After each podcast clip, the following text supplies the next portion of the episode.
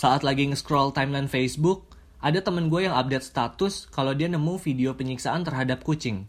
Karena gue penasaran, gue langsung coba cek di Google dan nemu beberapa artikel yang ngebahas tentang kejadian ini. Gue gak akan kepo sama videonya, dan gue saranin untuk kalian gak nontonin video tersebut.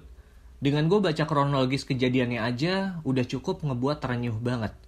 Buat kalian yang berlangganan Netflix, pasti udah gak asing sama judul film Don't Fuck With Cats Hunting an Internet Killer. Ini film dokumenter yang berdasarkan kisah nyata, di mana dulu pernah ada video penyiksaan terhadap anak kucing yang sengaja dibuat oleh seseorang dan dia sebarluaskan melalui internet. Saat ada orang yang melakukan penyiksaan terhadap hewan, ini merupakan sebuah gejala dari kelainan psikologis yang serius, karena mereka menjadikan hewan sebagai tempat uji coba sebelum melakukannya kepada orang lain. Kalau kalian nggak suka sama hewan, tolong jangan jahat sama mereka. Thank you, gue Zaki Irwandi.